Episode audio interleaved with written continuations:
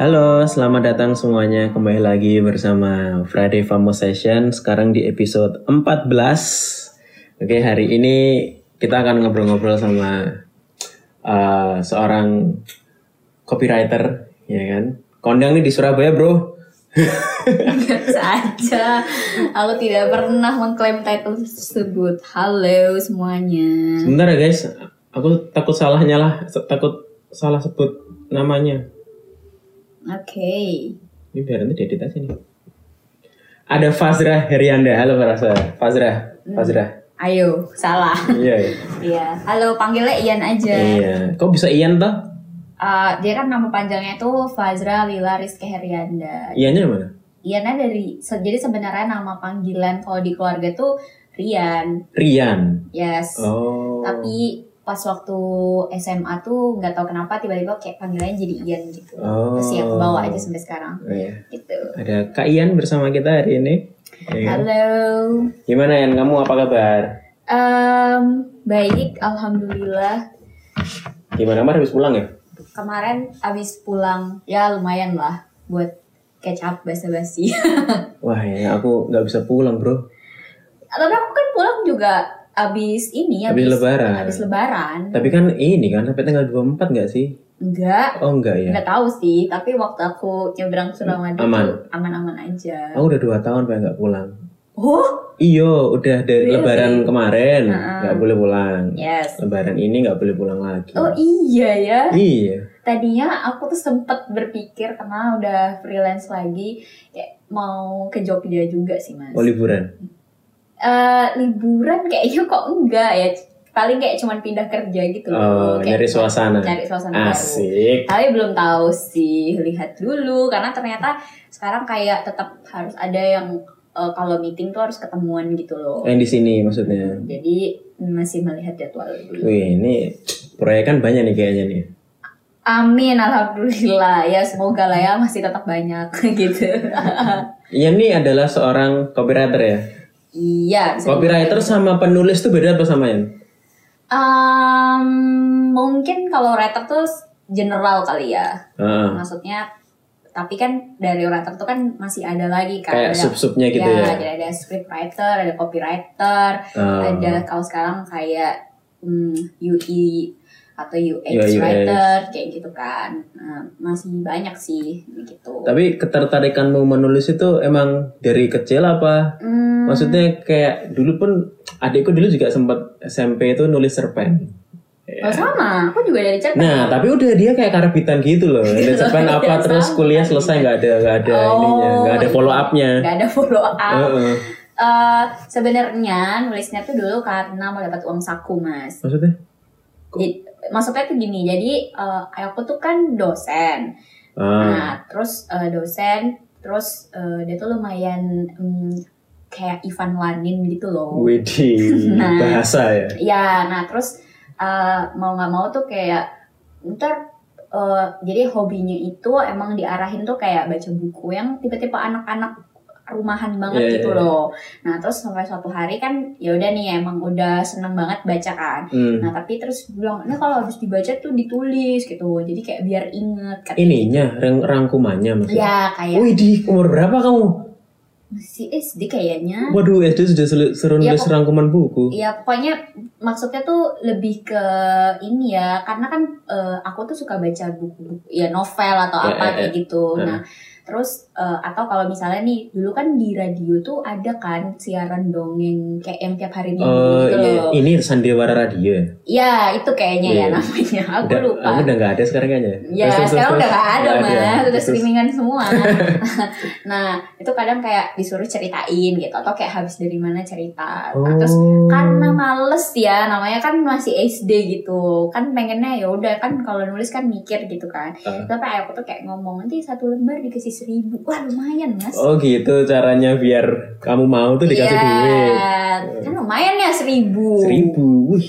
waktu zaman dulu tahun berapa tuh berarti 2000 something lah nah terus akhirnya menulis lah awalnya tuh nulis kayaknya aku nulis pertama tuh mungkin kelas hmm, apa kelas 5 ya lupa aku Eh. nah terus eh, nulis Nah tadinya tuh kayak oh ya udah oke. Jadi kayak setiap habis nulis ntar ditandatangan gitu loh sama ayahku. Oh berarti udah ini udah dibaca. Ya, sebenarnya udah dibaca, terus nanti kayak dikasih. Awalnya Hmm. nulis ya, ya jelek sekali. Jadi kayak habis setelah, nanti setelah. Jadi kayak setelah bermain ini gitu, setelah ya pokoknya ya acak adus Ya, lah ya, ya. gitu. Nah sampai sampai nih biasanya kalau aku merasa bahwa hmm, sepertinya aku butuh uang lebih banyak gitu kan. Mana kamu menulis lebih banyak? Nggak, bukan. Apa? Yang saya lakukan tuh bukan berpikir cerita harus seperti apa. Hurufnya saya gede-gede. Biar kan makan makan halaman banyak. makan halaman banyak kan. Eh, Nah, jadi tuh bisa di kayak dapat mungkin hmm, bisa sampai tiga ribu gitu kan. uh. Padahal aslinya s- mungkin ceritanya seribu kali ya, kayak gitu. Tapi lama-lama tuh kayak aku nyadar deh kayaknya gitu. Jadi tapi dibiarin gitu. Tapi mesti akhirnya bilang oh iya nih eh, udah oke tapi nanti kurangin Hmm. ya ngomongin Hmm. setelah jadi pakai apa gitu jadi Oh. emang dari situ Berarti ayahmu tuh sangat ini ya, memang kayak guru juga buat kamu dari kamu kecil tuh ngajarin nulis yang bener gimana. Iya ya, ya dia lumayan inilah, lumayan kayak dosen killer gitu loh. Oh. Nah jadi eh, ngajarnya sebenarnya tidak sebaik dan seramah itu, tapi maksudnya tuh lebih ke kayak hmm, kayak gini loh dan bla bla bla gitu. Intinya di di maksudnya diarahin kayak Hmm, gitu. hmm. Terus waktu SMP biasa kan namanya eh, anak-anak kayak nulis cerpen gitu. Oh, iya, iya, kan iya. lebih seru ya, Iya. nggak ada struktur, nggak ada tata kalimat.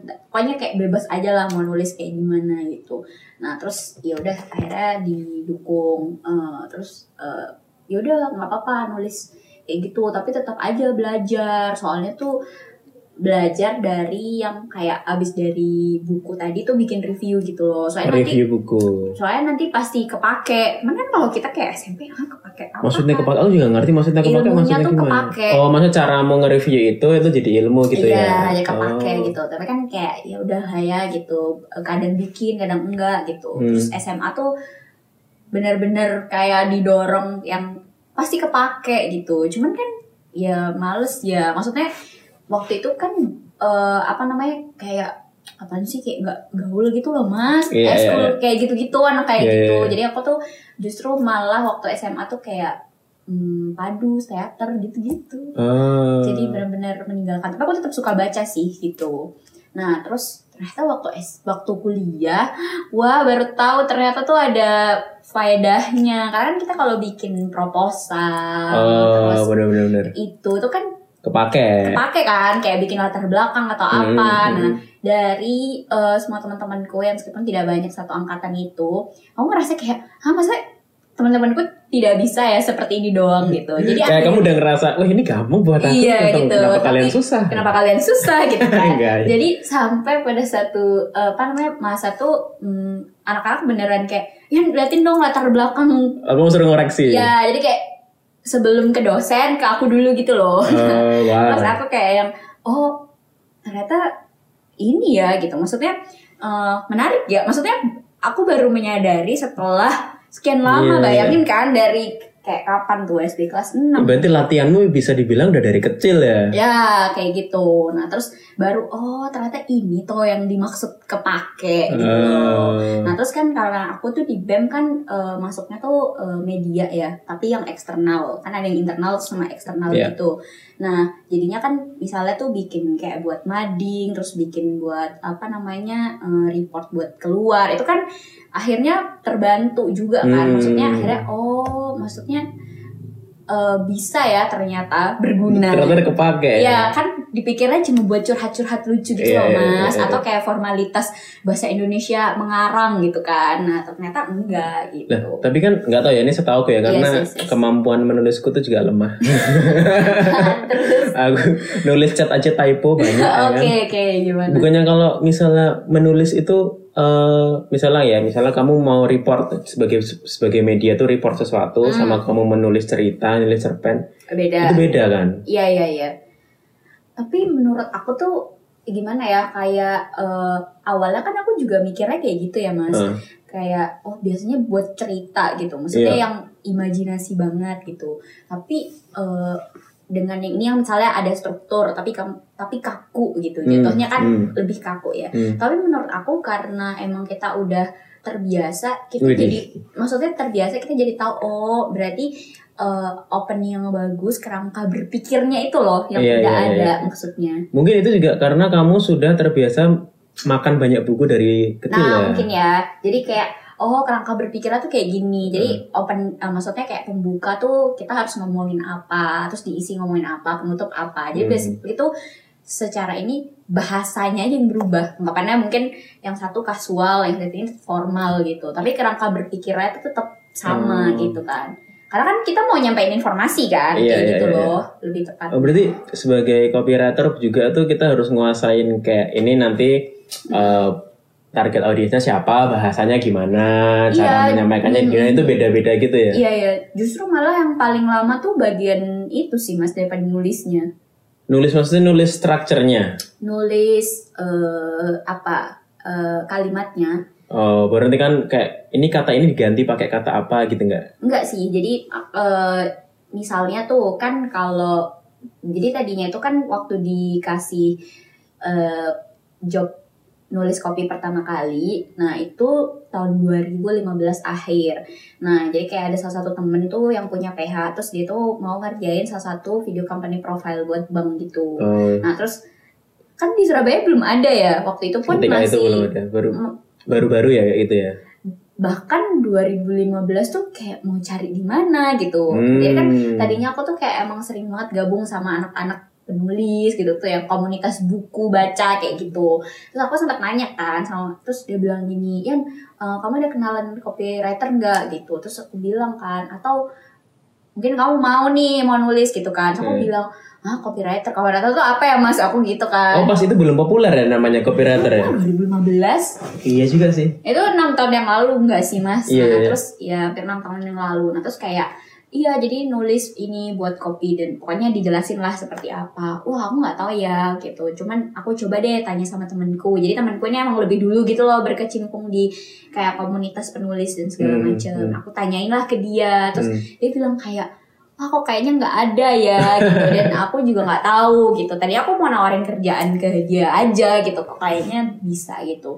Tapi ternyata temenku nggak mau. Ya nggak tahu ya mungkin bisa dibilang takdir juga aku nggak tahu. Nah terus tiba-tiba tapi eh, temenku bilang tapi kayaknya kamu bisa deh Yan gitu terus aku bilang ah emang kayak gimana, gimana? di dikasih tau lah gitu ini referensinya ini tuh hasil apa sih semacam initial interview sama kliennya dan segala macam nanti kamu bikin uh, uh, copy dari skripnya kayak gitu Nah, Terus ternyata setelah kamu coba, menurutmu itu pekerjaan itu mudah apa enggak? Enggak lah Oh enggak terlalu sulit. Ternyata kamu yang selama ini latihan dari kecil sampai soalnya Gede tuh dapat aku itu dulu susah. tuh kayak masih pak- pakai kata gimana ya mas kan gini kan kebiasaannya kalau misalnya nulis panjang Nah, nulis artikel lah atau apa nah Hmm. kita tuh punya medium yang seluas-luasnya untuk ngomong gitu oh kalau ini Tapi enggak. kan kalau kopi enggak, anggapannya tuh misalnya ada 5 page informasi, itu tuh jadi mungkin jadi kayak berapa puluh kata doang. Oh. Tapi kan harus tetap menggambarkan semua itu gitu. Oh iya. itu kan iya. lebih sulit Iya ya. sih, aku inget kayak gitu. kamu kan sering nih kalau misal kerja sama sama desainer gitu, misalnya layoutnya itu eh, secara desain nggak cukup atau Nah, misalnya iya. terlalu terlalu banyak, tolong diedit dong, Iya, disedikitin nah gitu. itu kan kayak gitu kan. Nah, cuman kalau misalnya, nah terus ternyata wah susah banget gitu. Ah. Nah akhirnya kan harus lebih banyak cari referensi, tahu informasinya kayak gimana. Ya kalau misalnya kalau misalnya dibilang tuh anggapannya kita udah eh, kita tuh harus jadi kayak salesnya mereka gitu loh. Hmm. Aku beneran tahu Berpikirnya seperti kalau kamu jadi salesnya mereka. jadi benar-benar tahu informasinya kayak gimana terus sampai kayak kalau misalnya jokes jokes gitu pasti ini habis gini aku daftar nih di perusahaan ini Udah, karena udah karena udah tahu. kalau udah tahu terima deh pasti gitu kan karena Ah. dari saking maksudnya ya tahu secara ini perusahaan bergeraknya di bidang apa visi misinya kayak gimana bentuk perusahaannya seperti apa atau kayak brandnya kayak gimana bahkan kadang tuh eh, interview foundernya tuh di mana aku bacain supaya aku lebih tahu pendekatannya itu seperti Hmm. apa kayak gitu loh Jadi juga perlu riset juga ya kalau misalnya. Iya, jadi kalau misalnya anggapannya nih bayar jasanya, jasanya itu bukan cuma Nulisnya toh. gitu, tapi risetnya itu tadi kayak Hmm. gitu. Nah itu berarti di mana kamu menyadari bahwa ini kayak copywriting ini menulis menulis ini bisa jadi duit nih.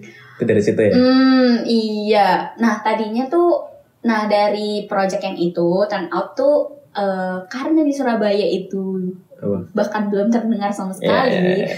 Dan tapi di awal-awal tahun 2016 tuh orang-orang udah udah pada mulai nyari gitu. Hmm. Cuman kan jarang ya Jarang. ada gitu. Nah, akhirnya ya udah kayak dari temen ke temen gitu loh, Mas. Nah, terus kayak "Eh, mau nggak ngerjain ini Ini gitu. mulai banyak job. Ya, akhirnya mulai banyak job. Tadinya tuh bahkan aku nggak bisa nentuin rate. Jadi kayak yaudah kayak sesuka hati gitu. Ya. Toh aku juga belajar. Maksudnya aku bukan yang kayak aku bisa nentuin gitu kan. Akhirnya belajar. Nah dari situ tuh aku mulai oh caranya tuh gini. Terus eh, mulai tahu banyak hal lah kayak gitu. Dan emang harus belajarnya itu eh, yang yang lebih apa ya, lebih konsisten gitu. Yang maksudnya bukan cuman oh yaudah lihat skrip Hmm. terus udah gitu loh. Hmm. Nah, ada kan yang mungkin oh ya udah lihat skrip terus kayaknya cukup nih bisa nih dibayangkan mau kalimat apa gitu. Tapi beda sih Mas kalau misalnya kamu tuh udah tahu informasinya gitu. Iya, iya, iya. Kayak misalnya kan mau ngomongin semua produk properti gitu ya misalnya. Itu kan sama ya kata kuncinya Iya, itu rata-rata. itu tok ya. Iya, mudah, damai, tenang, nyaman, Iya. apalah gitu sampai bisa di list gitu. Hmm. Tapi kan nggak mungkin kan itu keluar terus menerus. Mudahnya mudah aja. Itu mudah yang kayak gimana? Mudah Ah. karena semuanya lengkap kah fasilitasnya ada dalam satu jangkauan. Mudah karena misalnya eh, apa namanya eh, interior di rumahnya itu mendukung kenyamanan hidupnya itu kan beda tuh. Nah Iya, itu iya, tuh iya. harus tahu gitu. Kita benar-benar harus tahu ya. Makanya aku bilang udah kayak sales gitu. Berarti kamu lebih makin banyak job yang kamu terima, kamu makin tahu dalaman-dalaman perusahaan yang banyak juga ya kayak Iya, ini, iya, ini, ini, iya, ini kayak iya. gini nih kayak gini gitu. Ya harus kayak gitu. Nah tapi kalau ini aku penasaran, tapi kalau kalau copywriter itu gini, misalnya aku di desainer ya, Iya, iya. desainer ilustrator. Biasanya kan kalau bekerja bersa- bersama-sama klien, kadang kan ada tuh titik di mana aku tuh tahu pengennya bagusnya begini. Ah, Nah, see. Tapi klien itu kayak nggak mau gitu, nggak mau ngikutin. Hmm. Tapi kan mau nggak mau kan kita kan eh, harus cari jalan tengah, Hmm. harus kompromi. Mm-mm. Artinya kan kita kan harus ah aku sebenarnya tahu yang bagus gini, tapi ya wis lah kita kompromi harus cari jalan tengah gitu kan. Hmm. Kalau ditulis menulis gitu juga gak sih?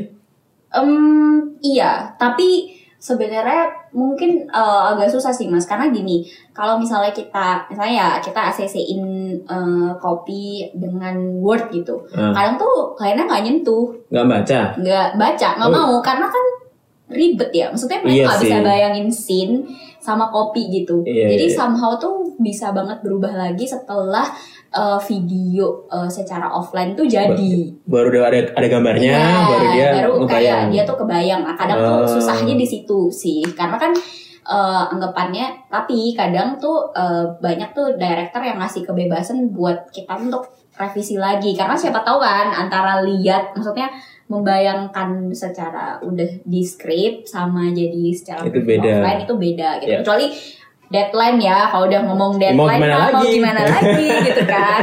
Nah, tapi akhirnya aku mikir oh berarti komunikasinya nih yang emang harus Hmm. diperjelas ke kliennya gitu. Maksudnya kenapa misalnya nih kayak skripnya tuh harus lock dulu, kenapa kok kayak gini dan segala macem kalau mau eh, sampai di ekspektasinya mereka kayak gini. Terus aku tuh ngomong, jadi ke- kebanyakan gini mas, waktu disodorin awal, kok dikit banget gitu loh Oh, Oke.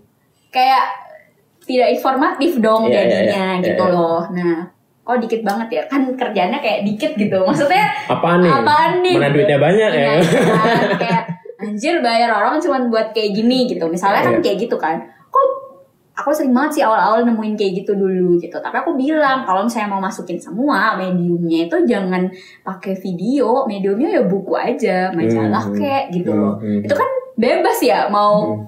panjang juga nggak Iya, apa-apa iya, iya, anda iya. ya gitu atau kayak company profile yang bentuknya buku gitu atau misalnya bukan lagi bentuknya tuh digital ads gitu Hmm. atau misalnya brand profile gitu kan Iya. yang nah eh, baru setelah dari situ mungkin mereka kayak oh paham Oh, gitu. oh gitu gitu makanya aku menjaga dulu awal-awal juga nggak tahu mas kayak oh ya udah gitu ntar aku diomelin sama direkturnya kayak eh udah dites belum sih kayak Hmm. Nah pasti VO-nya tuh penuh banget, nggak sesuai dan bla bla bla gitu. Tapi kan belajar ya dari pengalaman gitu. Nanti pasti aku ngomongin lagi. Jadi kayak, oh ya berarti eh, ini tapi kalau misalnya dimasukin Eh, jadi kadang tuh ada misalnya mereka tuh nggak bisa informasi ini tuh harus masuk Eh, atau keywords ini harus masuk. Nah tapi kan sebenarnya kalau secara durasi eh, kita berarti oh berarti aku harus mengganti di mana dua-duanya bisa masuk gitu. Nggak pernah dua kata yang oh maksudnya sama gitu. Tapi kadang kan mereka kayak suka ini ya maksudnya ah kenapa ini tiba-tiba diganti kayak Iya, gitu loh. Padahal sebenarnya padahal sebenarnya mak- sama gitu ya di Hmm. komunikasi sih menurut aku Oh. jalan tengahnya itu dan ya sebenarnya buat aku tuh copywriter tuh eh, lebih eh, ke mana ya kita kan fokusnya adalah ngejualin mereka nggak pernah nge-sales tapi versi Hmm, tulisan hmm, hmm, gitu jadi lagi-lagi kembali eh, kalau misalnya ini kita membantu mereka untuk mempromosikan Iya. Buat punya mereka mungkin kalau misalnya desainer kan menjawab kebutuhan ya maksudnya Iya, iya. permasalahan mereka apa diselesaikanlah kebutuhannya sama dengan desain visual. dengan visual Hmm. itu gitu mungkin bedanya di situ kali ya jadi kalau aku sih lebih ke komunikasi itu Tapi kalau itu kan copy, copyright copywriter dalam pekerjaan yang komersil ya. Mm-mm, Sama sih, desainer juga pekerjaannya yang banyak yang komersil. betul Cuman kan memang ada pekerjaan kalau desainer ya, ada Iya. pekerjaan-pekerjaan itu yang idealis gitu. Ah, iya, aku benar, aku bikin sesuatu sendiri itu nggak ada kliennya ya, aku bikin karena senang aja. Mm-mm. Kalau di dunia copywriter itu kayak gitunya tuh apa? Ngapain? kita nulis sih Nulis apa? Kalau kamu nulis paling senang nulis apa? Eh, dulu nulis artikel nulis di majalah gitu Oh, itu ada kliennya ya? nggak ada ya maksudnya ada beberapa yang akhirnya eh, jadi klien. Tapi ya ya kadang cuman kayak pengen menyuarakan sesuatu Oh, gitu gitu, ya? Nah, kayak resah kek atau apa patah hati mungkin ya? Ya biasa lah banyak kan inspirasi. Ya udah kita nulis nggak ada maksudnya bu- nggak ada paksaan misalnya brief klien itu kan Iya, kita nggak iya. ada Nggak ada terus kayak ya? nggak ada nggak ada apa namanya aturan aturan tertentu ya udah kita pengen nulis aja gitu Oh. atau kadang misalnya bikin blog sendiri atau kayak bikin apa namanya eh, submit tulisan di Zin gitu-gitu. Kamu sendiri kenapa sih? Kenapa sih sangat suka sama tulis menulis? Kenapa nggak misalnya yang lain gitu? Ah, Kamu menemukan apa ketika kamu menulis gitu loh? Ah, gimana ya jawabnya?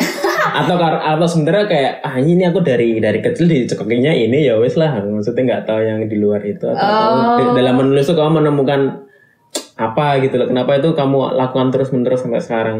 Oh, ya mungkin kalau aku sih bilangnya karena eh, aku tuh nggak pernah ngerjain project yang sama.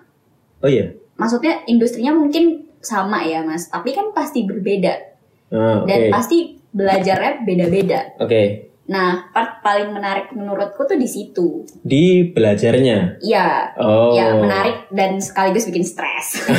Tapi maksudnya gini, eh, nggak ada eh, apa ya keterbatasan aku untuk untuk kayak cuman mempelajari satu industri tertentu gitu loh. Jadi aku bisa banget satu saat tuh ngerjain misalnya startup yang kayak sangat dinamis gitu kan ya. Terus satu waktu lagi dalam waktu yang bersamaan misalnya projectnya itu mungkin lebih ke kayak eh, apa namanya hmm, corporate yang misalnya memang masih sangat kaku gitu. Hmm. Ya udah maunya formal-formal aja gitu. Hmm. Nah itu uh, menurut aku tuh kayak menarik ya gitu. Hmm. Hmm, kita harus bisa switch uh, Kayak- style itu iya, kayak iya, iya. dalam uh, ya dengan sangat cepat gitu kayak gitu. Kayak gitu sih. Kayaknya yang bikin masih terus tertarik tuh karena itu. Karena belajar industri yang beda-beda, jadi Ya, kayak dan kamu menemukan hal menarik di situ. Ya, dan karena dari industri yang beda-beda, pada akhirnya tuh uh, secara networking Ah, juga dapatnya beda-beda gitu. Dan pasti luas ya, ya, luas. jadi ya. luas, jadi kayak bisa Makanya jobmu nggak habis-habis ya? Eh, amin. Atau mungkin ya udah orang taunya itu doang, ya, ya capek nyari lagi, mungkin kayak gitu kali ya. Hmm. Tapi apakah kalau kamu sendiri, apakah copy copywriter tuh berarti harus gemar membaca buku? Menurut aku kalau me- membaca buku fisik, eh, maksudnya harus Hmm. banget punya, maksudnya ada target misalnya satu tahun atau kayak satu bulan ba- baca buku enggak. Tapi menurut aku memang kita harus punya banyak informasi. Nah, Nah, informasi itu kan macam-macam ya, Mas. Eh, bisa dapat dari mana aja kalau sekarang. Nih, podcast itu Ya, ya. informasi. Kita Informasi. dengerin podcast sekarang informasi loh gitu. Aku juga kadang kalau lagi capek dan kayaknya nggak ada waktu, aku dengerin podcast terus Hmm. aku catat eh, inti-intinya, baru aku pelajari. Oh, oh kamu gitu. Iya. Aku dengerin podcast cuma buat ketawa-ketawa terus lupa. aku nggak bisa sih mas Oh gitu. iya Aku- Mungkin karena kamu dari dulu terbiasa kalau uh, dapat apa itu harus selalu aku kalau ditulis. misalnya mau nggak maksudnya kalau aku memang mau cari yang lucu aku cari di twitter aja yang sekalian receh gitu Oh iya enggak, enggak. Aku juga di di podcast juga banyak aku denger yang serius-serius gitu ya, Iya. yang tentang masalah sosial, politik apa segala macam. Itu tapi cuman udah habis dengerin menarik kan set terus wes ngono loh. oh iya ya paham kalau aku nggak jadi misalnya nih aku Eh, dengerin menarik soal nih gimana ya? misalnya aku dengerin soal post truth gitu ya Ah, Nah terus Oh, I see. Poster tuh kayak gini. Terus nanti kan eh, misalnya narasumbernya ngomong, ya kamu harus baca buku ini dan segala macam. Kenapa kok kayak gini? Nggak tahu ya. Aku tiba-tiba kayak kepikiran gitu loh, Mas. Tapi kamu memang tertarik sama isu tentang post truth itu atau sebelumnya nggak tahu terus kayak oh ini menarik nih. Oh gitu. Mm-mm. Kayak dari kadang bisnis, kadang psikologi gitu. Jadi emang kayaknya eh, menurut aku tuh bukan eh, ininya ya, tapi sebagai eh, penulis tuh emang kamu tuh harus punya Banyak rasa pengetahuan. keingintahuan yang tinggi Oke, gitu. ketahuan yang tinggi. Oh. gitu dan bisa apa aja gitu. Nah itu bukan cuman kayak post truth ya, apa pun deh aku Iya, iya, iya. aku cari tahu bahkan kalau lagi nggak males gitu ya, saya di film atau nonton apa, nah aku cari tahu mas. Jadi misalnya aku Ah. nonton drama Korea yang sejarah gitu ya, Eh, ya beneran gak sih rajanya beneran kayak gini? Ya Terus aku, jadi aku, kamu, kamu riset. ya aku riset, aku tahu. Wah, selalu banget. Jadi oh maksudnya tuh ini kayak gitu loh. Oh Ah. jadi pernah ada kejadian kayak gini. Jadi aku tahu. Oh maksudnya tuh secara cerita, maksudnya gini ya. Dalam hal kamu cerita itu bisa layernya ada banyak banget gitu. Kayak gitu sih caranya. Eh nggak tahu ya. Mungkin akunya aja sih yang Oh, itu agak- menarik sih. Tapi kenapa kamu kalau misalnya kayak ya tadi dengerin podcast terus nonton film apa segala macam, kok bisa datang ketertarikan pengen tahu tuh gimana sih? Kan maksudnya kan kayak banyak Oh ya orang cuman nonton Oh, doang. banyak orang yang nganggap itu kan ya udah hiburan tok gitu loh. Iya, ya kan? maksudnya hiburan. Tapi mungkin hiburan buat kamu tuh nyarinya tuh jadi hiburan juga kali ya. Iya. Gini sih mas, aku tuh dulu takut banget. Biasa ya anak dulu, anak Kamu Udah kamu tua. kamu terlihat seperti orang tua. Enggak, maksudnya iya iyalah.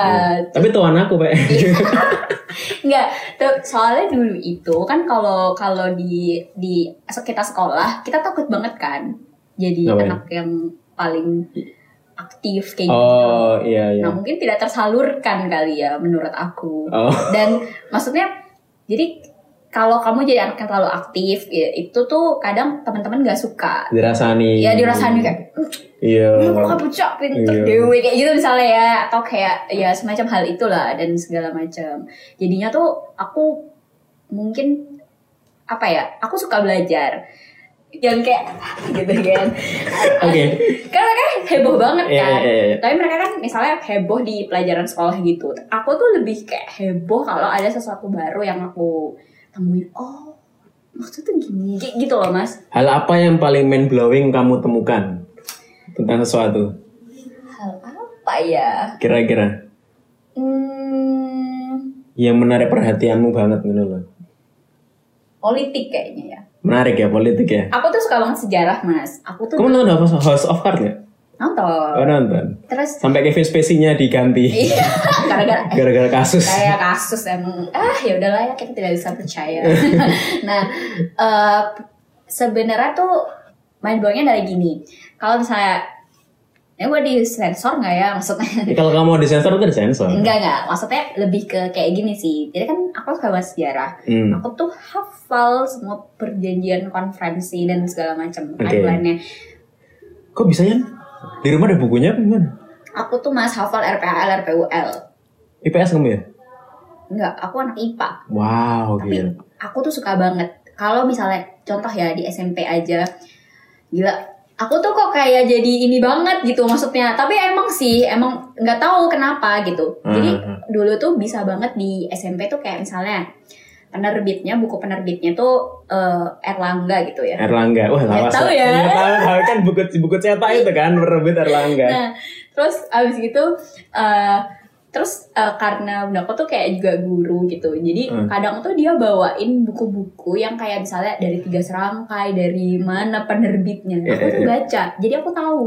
Tapi iya sih, mungkin karena memang kamu tertarik untuk membaca sih. Iya, Aku, aku tadi mikir kayak, so kok Ian gitu ya? Kok aku nggak gitu ya? Terus aku mikir kayak, oh emang aku aja lihat barisan tulisan tuh ngantuk kok gitu Iya, loh. iya, Ini iya. nggak nggak nggak Mungkin- minat nggak minat baca gitu loh. itunya kali ya mas yang kayak aku tuh kayak Mm-mm. oh gitu jadi jadi sebenarnya apa ya kayak semacam eh, ngomongin soal kok bisa gitu dan segala macam ya itu ketertarikannya tuh beda jadi makanya kalau misalnya ulangan itu sebenarnya guru kan misalnya nih kita yang di sekolah tuh pakai Erlangga gitu ya nah kadang tuh ambil soalnya tuh di tiga serangkai atau kayak penerbit lain gitu Kamu lah. tidak ada masalah ya dong. saya tidak ada masalah, Tidak ada masalah. saya sudah belajar hal tersebut Hmm, ya kamu kan ngecitmu karena bapakmu guru. Oh iya gitu kan. Nah tapi kan saya gak cheat. Oh iya.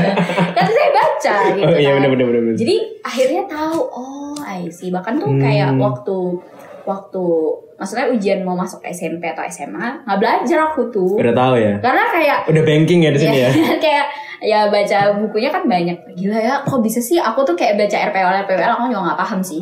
Ih, itu bosenin loh ya. Loh, kata bunda aku, fun fact, aku tuh dulu hafal loh mas nama partai politik dan aku kecil. Jadi aku umur 3 atau 4 tahun. Bayangin Oh. Partai politiknya ada 30 something Iya, iya, itu, kalau ikut pemilu itu, Iya. aku hafal. Aku juga hafal partai politik zamannya Soeharto. Ya, Hafal aku. ya gitu. Cuman tiga.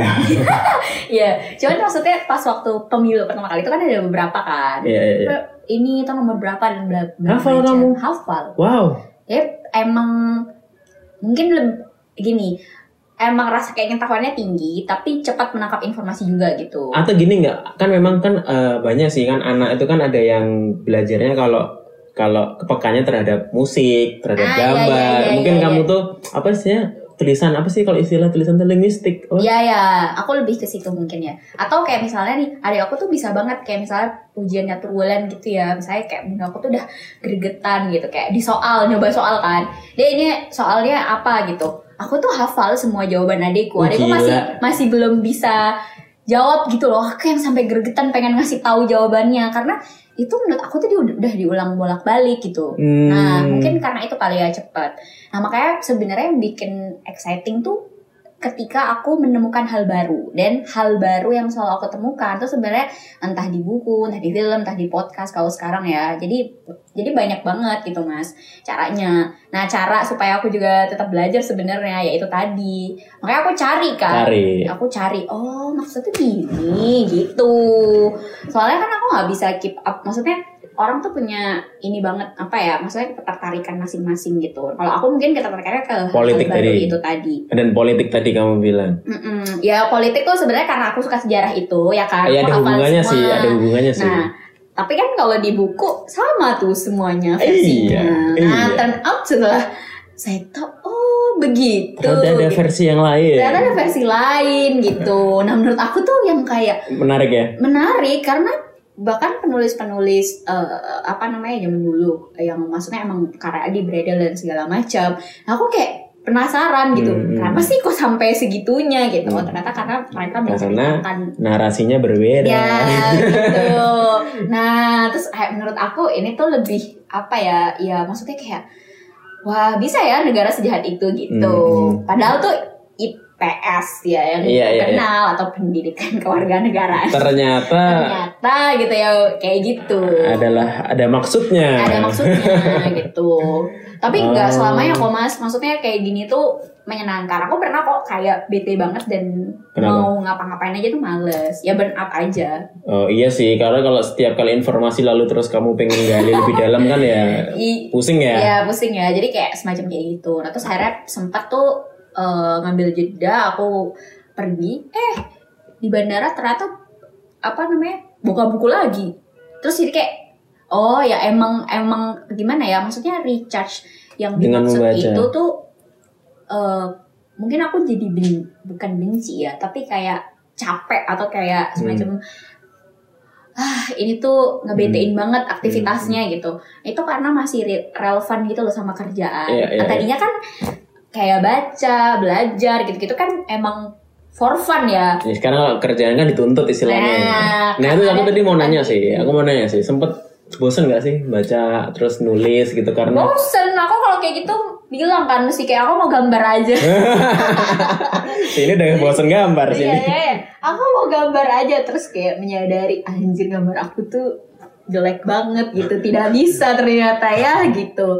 Nah aku mau gambar aja gitu. atau kayak ya mau ngapain tapi tetap aja nggak bisa balik lagi kata teman. Bahkan ada aku tuh sebelum sebenarnya sebelum uh, pas aku sempat memutuskan uh, buat buat resign aku bilang kayak ya udahlah kamu uh, nanti maksudnya buat figur ke depannya itu uh, kamu ambil jeda dulu lah gitu terus Yeah. terus habis itu kayak yang ya kali ya gitu ntar kamu mau gulung-gulung aja gulung-gulung Kan nggak bisa mas, walaupun kamu ngambil jeda kan freelance banyak banget. terus akhirnya kayak gulung-gulung sehari lihat aja gak sampai seminggu ntar juga pasti balik Ah. gitu kan kayak Gila. soalnya gregetan gitu atau kayak ada kerjaan ternyata Hmm. ya beneran sih tidak maksudnya eh, iya ya ternyata belum belum belum belum bisa gitu buat kayak gitu gitu Tapi setelah, berarti kan aku asumsikan kamu banyak membaca buku ya? eh lumayan Masa enggak? Eh masa lumayan? Enggak mungkin dong lumayan. iya gimana kenapa Nah kan orang tuh kan bilang kayak buku itu jendela dunia. Walaupun sekarang udah nggak relevan ya, karena Iya, iya, sekarang iya, ada Twitter sekarang jendela dunia. wah Twitter gosip dari luarnya juga nyampe Dengan banyaknya buku yang sudah kamu habiskan, Mm-mm. Eh, itu mengubah apa sih dengan cara pandangmu terhadap kehidupan ini misalnya gitu loh. Maksudnya kan asumsinya kan gini, oh orang yang banyak baca buku itu lebih wise, oke? Lebih kayak punya banyak perspektif karena informasi yang di yang di eh, proses lebih banyak segala Hmm. Oke. macam. Emang iya ya? Ah, soal wise aku nggak tahu ya, tapi menurut aku tuh eh, jadi eh, aku tuh suka banget sama ini. Apa? Hmm, eh, jadi eh, penulis salah satu penulis favoritku si Aan Mansur kalau mas tahu. ADC ya? Ya, DC. Iya, iya nggak sih? yes, ada New York hari ini. Oh iya. iya. Ya itu. Nah, jadi dia bilang, eh, if you feel you are stupid, read books. If Iya. you think you are smart, read more books. Oh. Jadi buku itu bukan salah satu semacam apa ya, memvalidasi bahwa kamu tuh pintar Hmm. gitu. Ketika kamu baca buku, gue ngerasa kayak anjir gue nggak tahu stupid banget gitu. Karena ada banyak mas teorinya gitu. Ada, maksudnya teori itu kan selalu berkembang ya, penemuan tuh selalu berkembang Yeah. gitu. Bahkan aku tuh pernah kayak eh, waktu di jadi gini, waktu aku sempat summer school di Korea, Hmm. nah aku kan pernah baca buku soal ekonomi dan budaya gitu. Nah terus kayak ada salah satu teori yang dari profesor aku itu berbeda gitu dengan buku yang aku baca. Oke. So aku kayak Kok beda? kok beda gitu kan. So aku kayak, tapi aku penasaran banget, nggak bisa aku temuin jawabannya. Maksudnya uh, bisa ya cari di Google, tapi belum menjawab gitu loh mas kayak kenapa Uh, sih gitu. uh, uh. Terus aku beranikan lah aku email profesorku gitu kan. Terus aku gimana Eh, kayak aku tuh sampai bilang kayak maaf ya kalau aku tuh kayak lancang banget. Soalnya kalau di Indo tuh kan kayak semacam apa banget kamu Iya. nanyain guru kan. Tapi aku baca di, di buku ini kayak gini gitu. Kayak kamu bisa nggak sih ngasih? Itu tuh bisa kok bisa ganggu pikiranmu sih? ya soalnya yang aku baca enggak gitu Pasti kan ada murid juga yang kayak, oh beda. Oh oke, aku pulangnya mak- makan bakso apa apa. iya iya iya iya pelan bakso gak ada bakso di Oh Korea ya, ada bakso. Enggak, kamu kok bisa, wah ih, ini dia ngomong beda. Kok bisa keganggu gitu loh pikiranmu terus kayak aku pengen tahu nih harus eh, gimana sih gitu. nggak apa-apa penasaran Iya. aja gitu jadi mungkin sama deh kayak kamu mungkin kayak nonton apa series kamu suka apa mas Marvel Marvel. nah Eh. terus tiba-tiba kayak kenapa ya kok tiba-tiba Oh bisa bener jadi bener bener jalan bener ceritanya bener. kayak Terus gitu. langsung nyari teori apa segala macam. Oh iya iya iya kayak iya. gitu, iya. kayak, ya kayak semacam fan theory or something Iya, gitu kan iya. kamu pasti baca kan.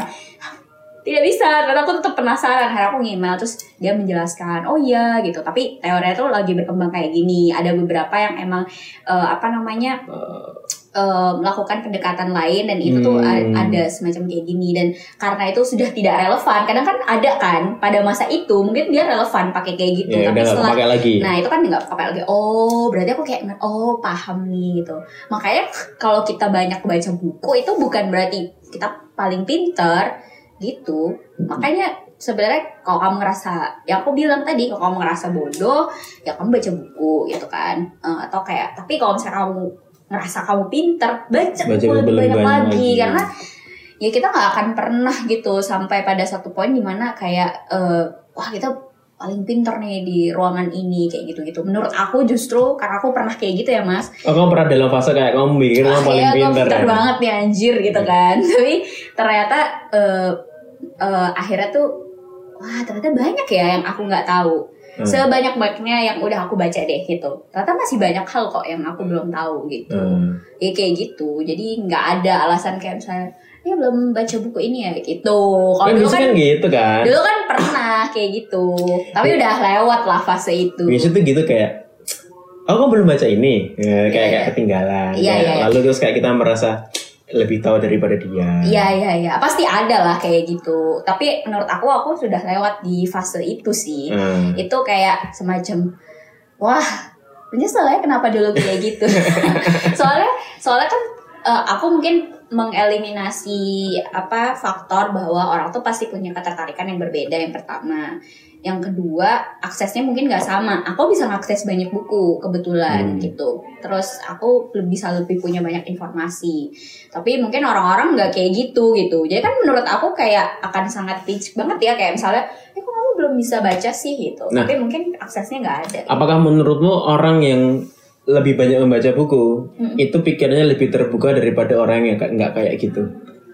hmm gimana ya susah nih karena ternyata di Twitter banyak kok yang gelarnya profesor tapi Iya juga sih, bener juga sih. tapi eh, perlu dipertanyakan gitu Iya, ya iya. aku aku belum bisa jawab sih kalau kayak gitu gitu Oh, bener-bener juga sih. sebanyak loh mas Iya, sekarang iya, iya, iya. iya. Mas pikir tidak pintar-pintar orang Iya, tersebut iya. tidak Kurang pintar apa udah PhD, PhD iya, gitu. iya, tidak membaca buku sebanyak apa dia ya Ah. kan gitu. Tapi tetap aja kayak logika berpikirnya nggak kita nggak sampai gitu. Maksudnya kita yang kayak sebagai ya maksudnya eh, Iya, iya, iya, bener masyarakat gitu kan. Itu tuh nggak bukan jadi patokan ya. itu bukan ya? jadi patokan juga gitu. Nah, kamu sebagai ya itulah ketertarikan dengan dunia buku, literasi dan segala macam Hmm. melihat perkembangan teknologi seperti sekarang banyak penerbit tutup. Iya. Terus iya, habis juga. itu eh, rilisan cetak itu sedikit sekarang, semua convert ke digital dan segala macam gimana ya? Hmm, awalnya aku menurut aku tuh resisten juga ya karena kan aku di generasi yang generasinya tuh masih dengerin Sandiwara Radio ya Ah. Nulis bukan nulis di notes di HP gitu Ya, kan nulis tulis tangan kan? nulis diary itu loh yang Iya, iya. masih ada Ada gemboknya. Kamu punya punya diary yang ada gemboknya itu. Iya, oh, betul. kamu anak-anak itu ya ternyata. Iya iya iya. Nah, maksudnya eh, apa namanya? Tapi makin ke sini aku makin menyadari ya emang kita ini oh berarti emang ya kita harus adaptif juga sih. Maksudnya Hmm. dulu tuh aku tuh mikirnya kayak ya apa, apa gitu enak kayak misalnya buku digital gitu ya.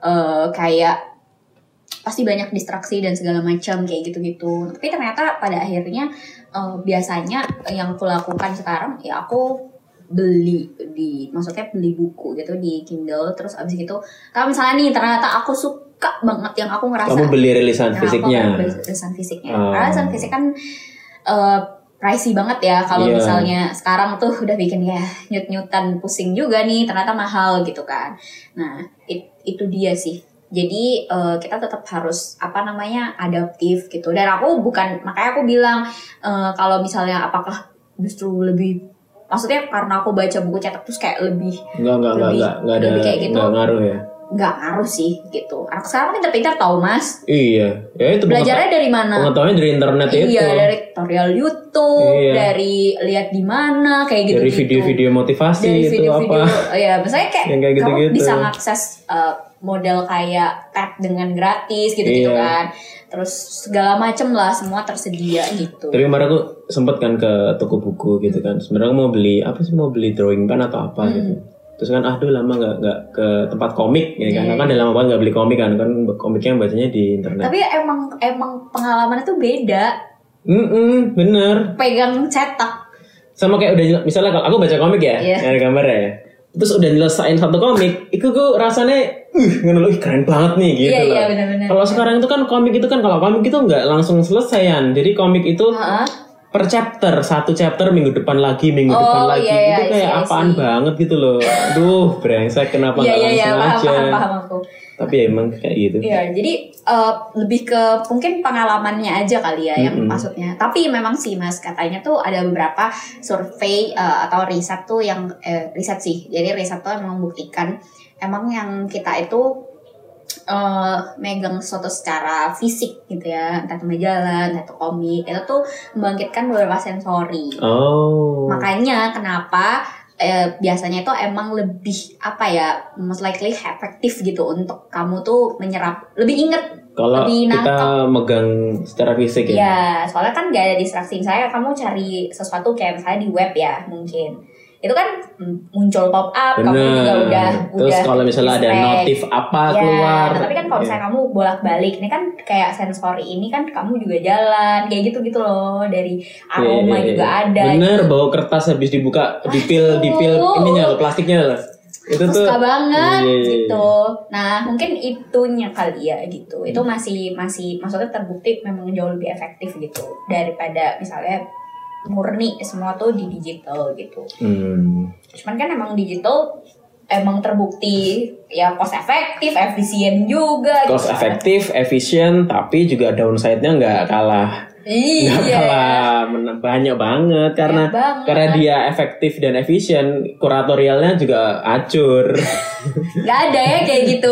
Iya sih sebenarnya yang paling yang paling menyebalkan adalah karena kamu mau ngap yang dikejar itu kuantitas Iya. ya kan. Jadi akhirnya tuh kualitasnya tuh jadi iya harus kuantitas sama kecepatan kan ya tergerus gitu kan. Jadi Iya. kayak bacanya tuh ya sepotong-sepotong gitu. Kita kan kebiasaan bacanya kan runtut ya, kayak apa investigasi atau reportase yang runtut gitu. Kalau dulu di di koran gitu bersambung berlanjut ke halaman. Dicari Terus ya halaman belakangnya, 11 ya, ya iya. kan? Kayak gitu loh. ya anak sekarang udah nggak tahu kayak gitu-gitu ya. Gak tahu mas.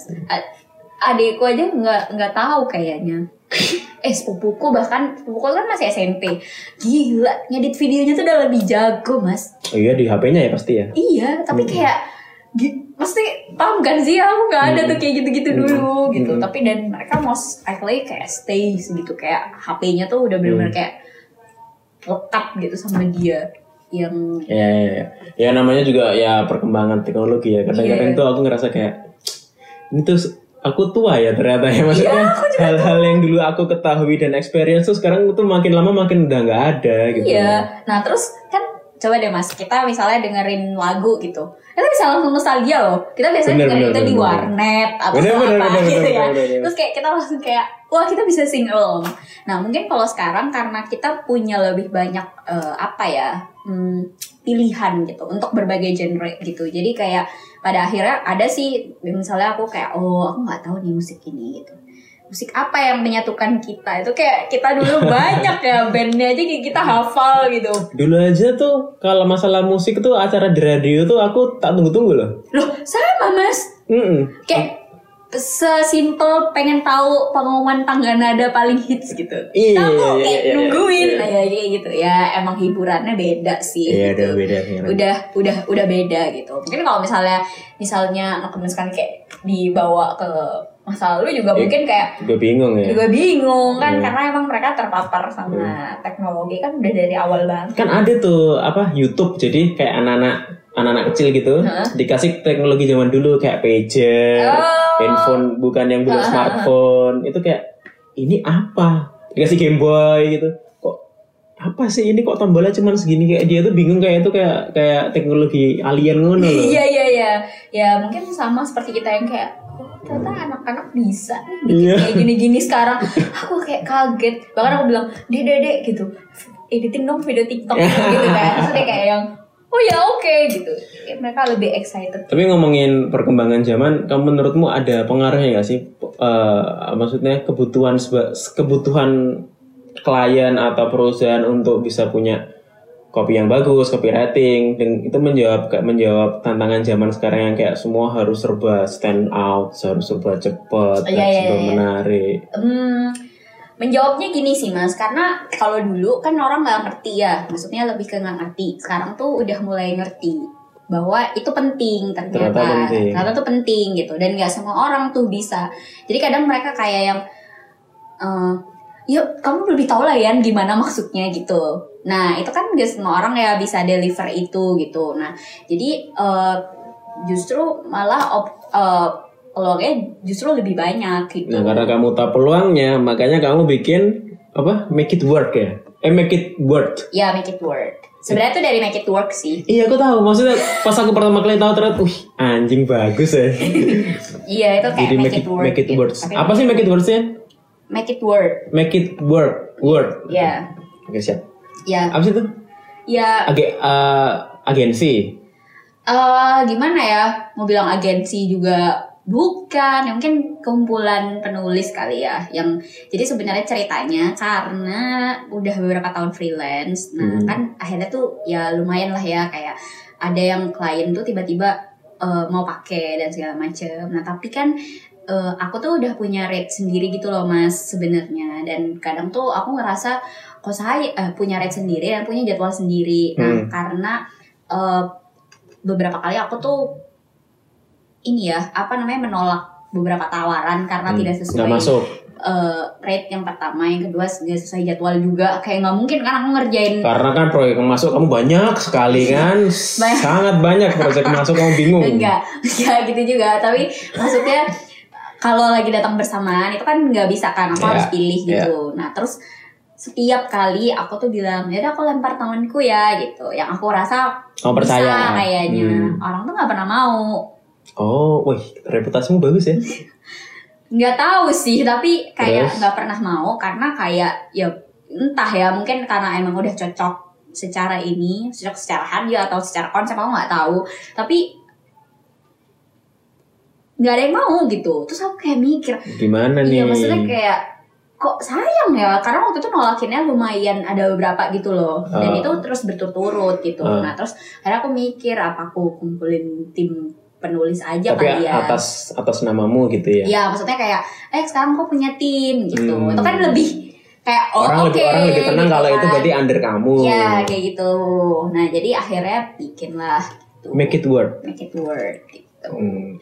Tapi nah, tadi aku sempat bilang pas sebelum take itu kan, setauku selama ini kalau Hmm. copywriting, copywriter itu kan dia adalah bagian dari dalam agensi Yes. eh, atau, atau studio desain Hmm. gitu kan. Karena kan itu dibutuhkan, itu kan tiktokannya kan masih sama proyek kayak eh, kompro, Betul betul betul. terus bisa mungkin poster, media promosi Iya, apa segala iya. macam. Mhm. Nanti kan tapi kan kamu kan kayak ngeluarin itu dari dari bagian dari bagian Mhm. agensi itu bikin sendiri, Mm-mm. ya kan? Itu emang pasarnya banyak ya?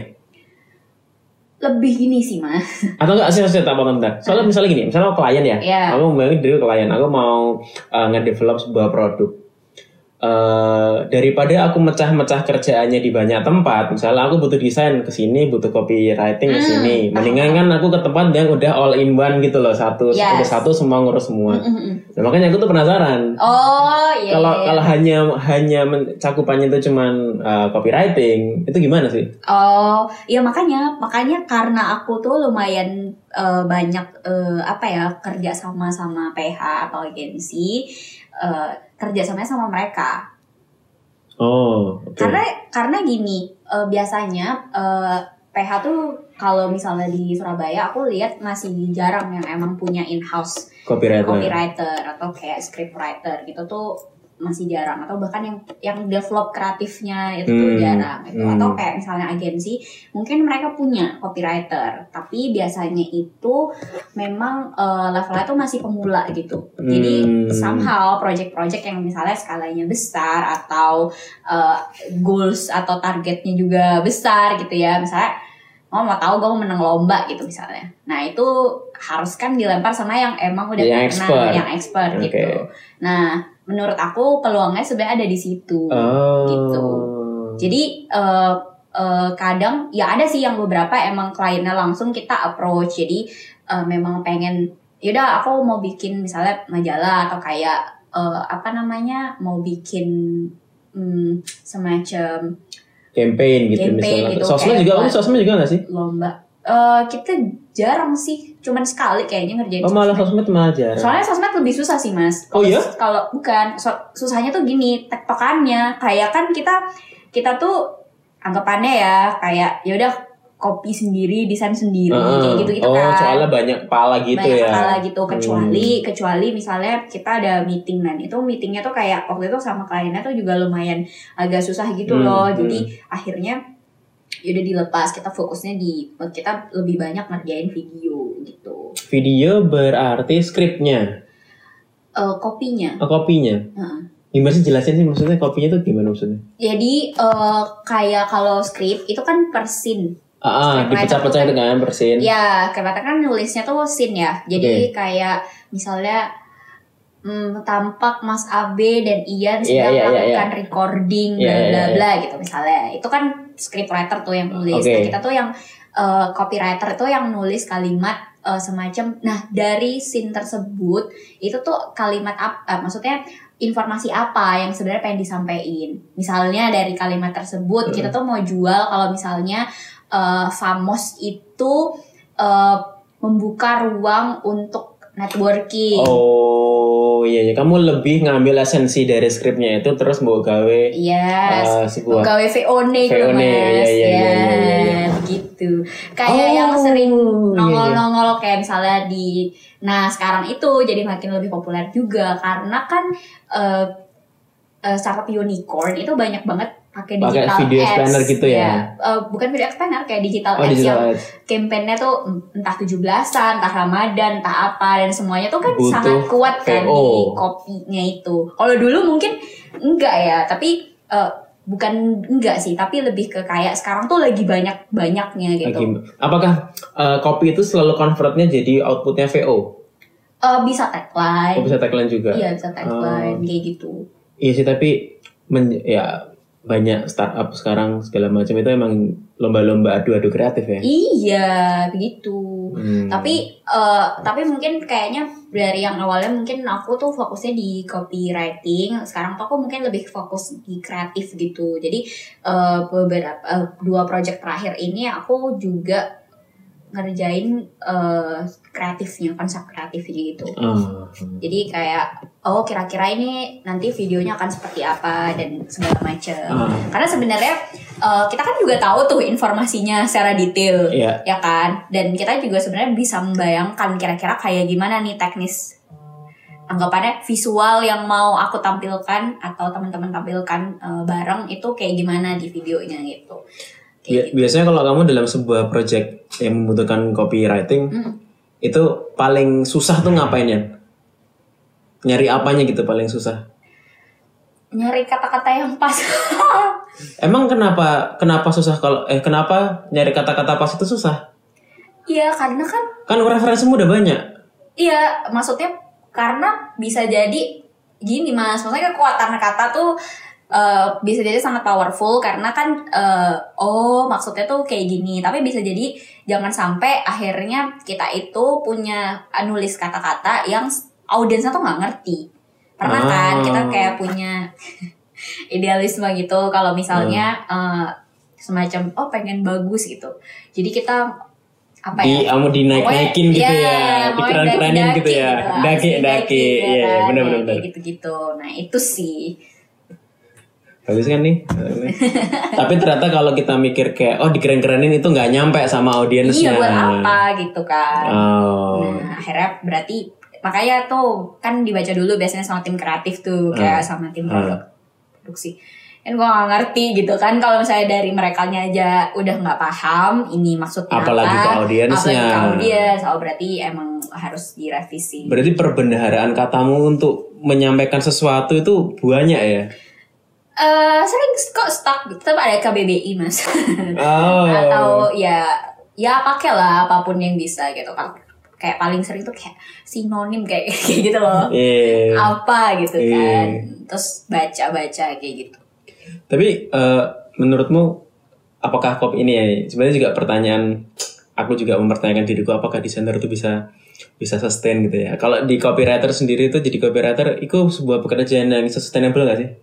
Hmm challenge-nya banyak ya kalau menurut aku Eh dengan pengalamanmu dan reputasimu yang luar biasa Ya, gitu. astaga tidak seluar biasa Apakah itu menurutmu kopi, eh, profesi copywriter itu bisa sustainable untuk menyokong kehidupanmu gitu misalnya? Hmm, kalau berkaca ya, berkaca dari sekarang, ya aku merasa ini sudah maksudnya udah lebih dari cukup dan Hmm. dan bisa gitu. Ah, Tapi kalau misalnya kita lihat challenge-nya ya, mana sekarang ke operator tuh udah ada loh yang pakai apa namanya Hmm? AI atau robot gitu. apa? Maksudnya AI robotnya disuruh bikinin kopi? Iya, Serius? ada tau mas, udah ada. Ya, gue compete-nya sama robot. Emang bisa nyamain cara mikir manusia? Ya, tapi itu Ah, Oke. Eh, maksudnya eh, yang aku nilai adalah eh sustainnya tuh lebih ke kayak gini. Mungkin kalaupun misalnya eh, apa ya entah demandnya itu udah nggak ada atau segala macam tapi kita masih bisa branch out ke ke banyak hal. Ah. kayak misalnya nih aku aku masih bisa misalnya pakai role di marketing communication atau aku roles di campaign manager. Hmm. atau mungkin eh, di apa namanya konten spesialis kita masih masih bisa untuk branch out ke situ gitu jadi eh, kalau misalnya kayak gitu pertanyaannya aku kurang bisa melihat tapi kalau sejauh ini sih potensinya cukup Oke. besar cukup oke gitu Ah. tapi kalau misalnya itu tadi in case nih ya buruk-buruknya nih nggak ada Ah. lagi nih yang Ah. pakai gitu Ah. kan creator tapi kan tetap aja kita butuh thinker ya atau strategis yang mikir Iya, iya, itu kan- kita masih Masih bisa. kita masih bisa untuk expand ke situ Hmm, gitu. hmm, hmm. Aku berpikirnya kayak gitu sih mas.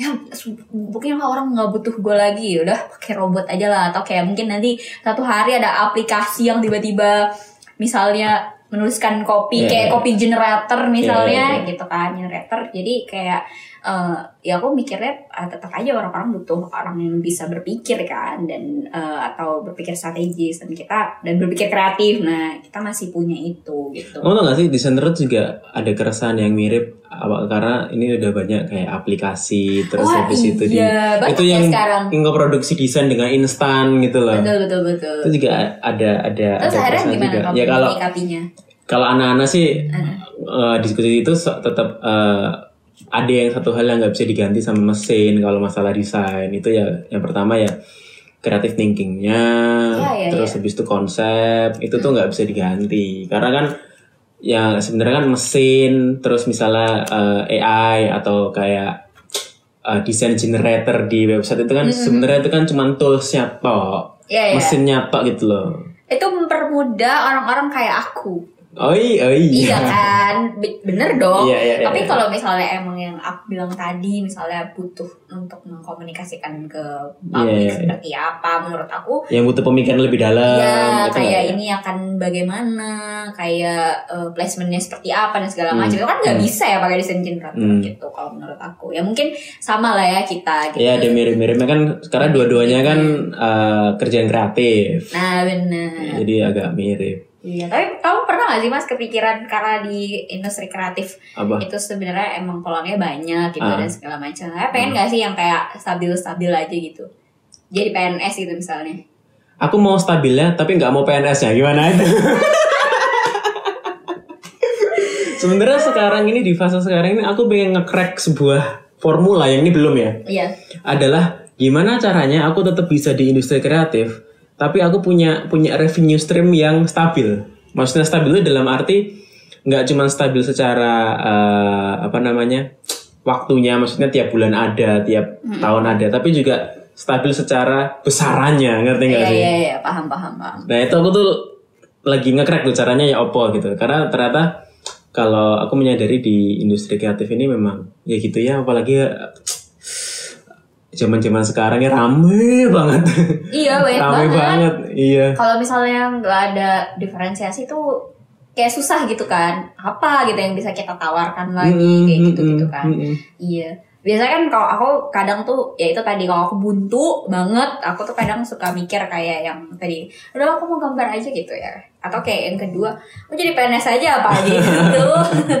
Eh, karena kan mereka sistemnya udah jelas kan, Iya. udah jelas. Terus kayak ya udah kayak kita eh, kerjaannya apa kayak gitu kan. Misalnya ya kita udah tahu mau ngapain. Kalau di sini kan nggak bisa mas kayak aku harus tahu nih tren apa orang lagi banyak ngomongin apa gitu Hmm, karena kan hmm. kalau misalnya mau ngomongin konten itu kan kita mau ngomongin konten oh iya orang-orang lagi banyak ngomongin ini nih saya waktu itu lagi heboh chat time itu kan terus Hmm. tiba-tiba itu tiba-tiba ngomongin chat time jadi kayak mulai dari eh, Grab, Gojek, apa semua bikin tuh yang konten-konten kayak gitu. Nah kan kalau misalnya aku miss out dikit kan aku nggak tahu tuh Oh iya bener sih. konteksnya kayak gimana. Kadang tuh aku eh draining lu lihat yang kayak gitu-gitu.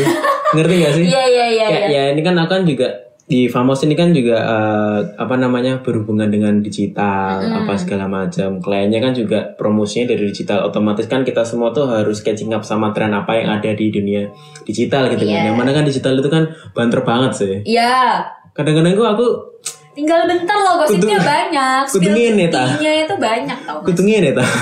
aku capek, Pak. gosip iya Ngikuti itu spill semua. tea-nya tuh banyak Iya. hah baru bentar doang tiba-tiba kayak udah udah banyak Dan nek misalnya miss terus ketinggalan ki kayak, wih, ya apa ya ketinggalan. Iya iya iya kayak gitu. Padahal dulu kan kalau kita nunggu sehari setelahnya ya, nunggu koran terbit dulu gitu kan. Nunggu ke orang pagi-pagi Iya, ya. nunggu pagi-pagi. Kalau enggak misalnya ini lihat berita yang jam 9 malam. Kalau jam 9 Hmm. malam jam 6 Hmm. pagi gitu. Hmm. Astaga.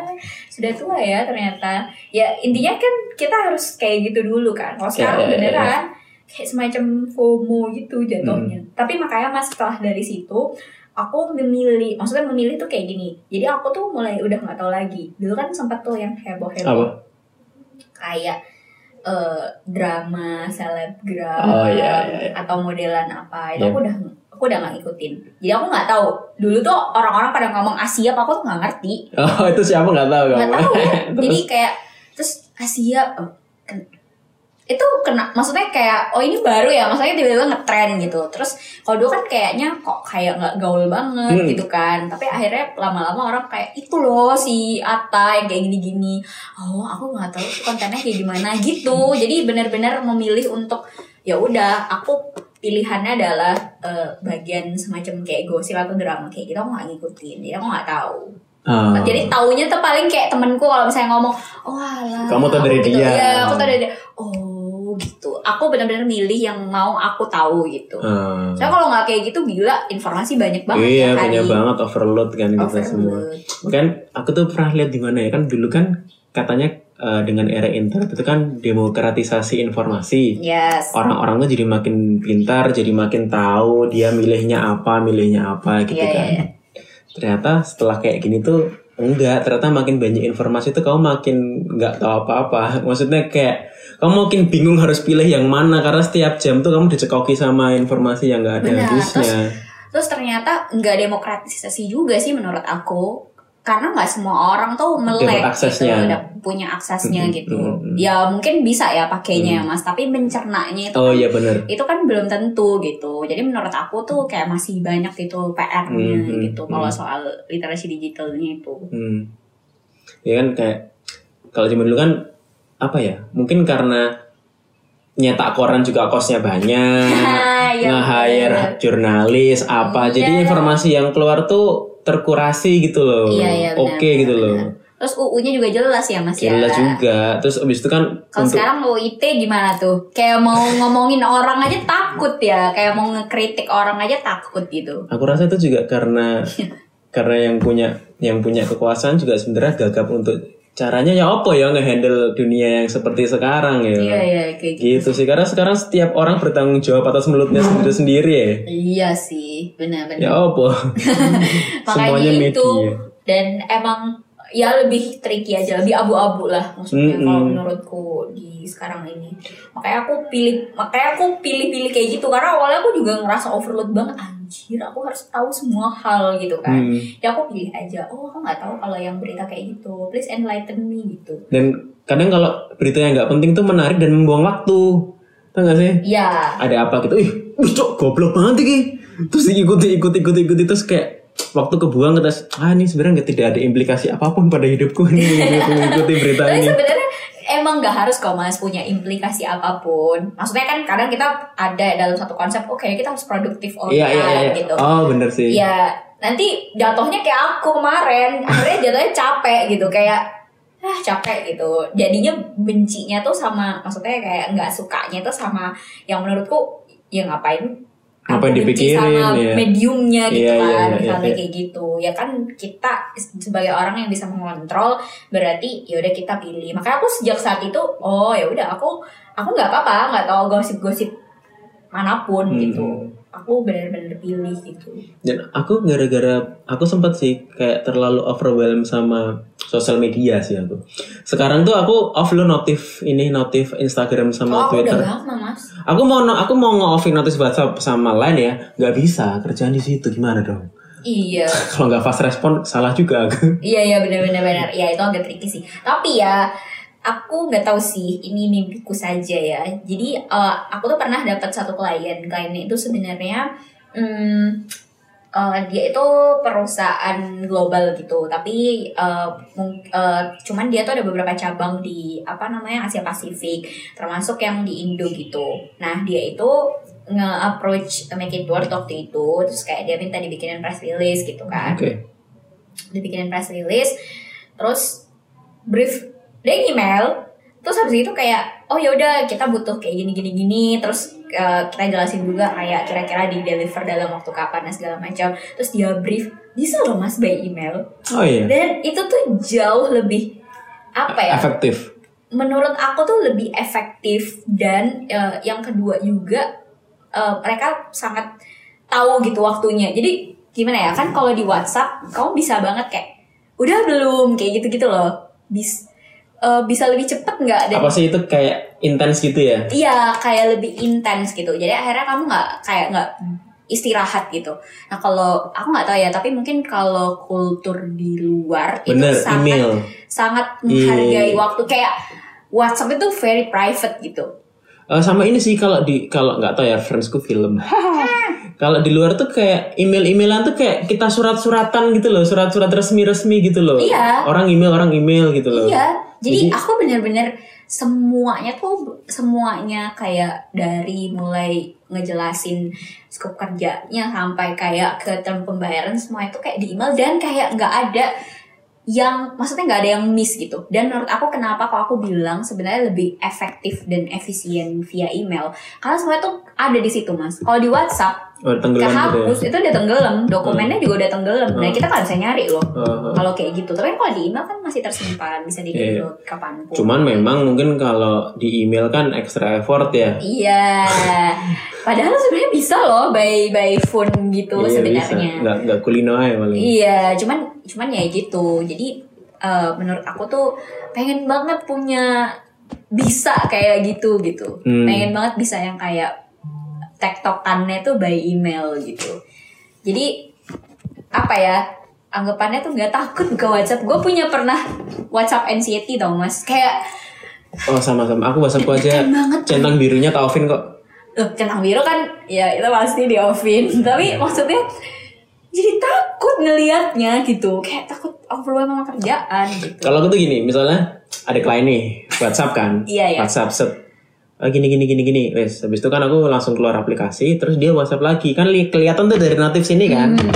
aku nggak mau langsung balas, nggak mau karena mungkin udah di luar jam kerja atau misalnya aku lagi sibuk gitu ya, saya nggak mau balas, terus habis itu aku mau WhatsApp orang lain, tak buka WhatsApp, kan tadinya kan WhatsAppnya kan gambar apa interface-nya kan yang chatnya klien itu, Hmm. kan langsung kebuka ya, set. Dari di sana langsung wah langsung centang dua nih, wah aku udah- Ah, dikira aku iya, udah iya. baca tapi aku terus males males balas gitu loh. Iya iya iya. Itu sering tuh kayak gitu tuh. Iya iya. Ah harus dibalas dong berarti. Wah. Wah gitu kan. Nah itu sebenarnya. Jadi gimana ya nggak tahu sih. Kalau aku sih pengennya tuh nanti bisa lah mungkin ya kayak gitu. Nggak tahu sih bisa apa enggak. Tapi pengennya tuh kayaknya wah itu enak banget sih mas waktu yang aku kayak dapet apa maksudnya di brief kayak gitu dan segala macem. Wah ini ya ya ya ya maksudnya oh tahu oh ya udah dalam satu kali 24 jam. Nanti aku follow up lagi konsep kayak ternyata asik bisa. ya terstruktur gitu ya Mm, tapi kalau misalnya aku bisa deliver lebih cepat dari itu, aku akan dikirim kayak gitu. Terus dia kayak yang oh ya sure gitu. Jadi kayak oh ya wis gitu. Tapi mungkin karena itu tadi, jadi meskipun dia punya cabang juga di Indo, tapi kan culture-nya tetap sama kan. Mm-mm. Secara Mm-mm. eh, culture global. Kalau di sini kan nggak lihat orangnya kan masih agak-agak ada Agak trust takut. issue ya. Iya. kayak ada trust issue. Iya. Ini orang tinggal nggak gitu kan. Iya. Kayak gitu. Oke kan udah satu jam ya Iya, gila ya kita ngobrol. yoi. Eh, terima kasih ya yang sudah meluangkan waktu ngobrol-ngobrol sama kita di sini. Aku tahu kan kamu sangat super sibuk sekali. Enggak, enggak. sibuk sekarang. Beneran. Itu kemarin aja karena pada mau syuting, makanya lagi oh jadi kamu lagi terlibat dalam sebuah proyek produksi film ya? Apa sih? Eh, kayak semacam mini web series gitu. oh ya, oke. Oke ada yang mau kamu tambahin lagi Eh, enggak sih. Makasih ya udah diundang udah ngobrol-ngobrol. Oh ya sama-sama aku ya. Kita dong yang makasih sama kamu. Iya. Oke, terima kasih teman-teman yang sudah mendengarkan dari awal sampai akhir. Ketemu lagi minggu depan di episode selanjutnya. Tetap di Friday Famo Session. Dah.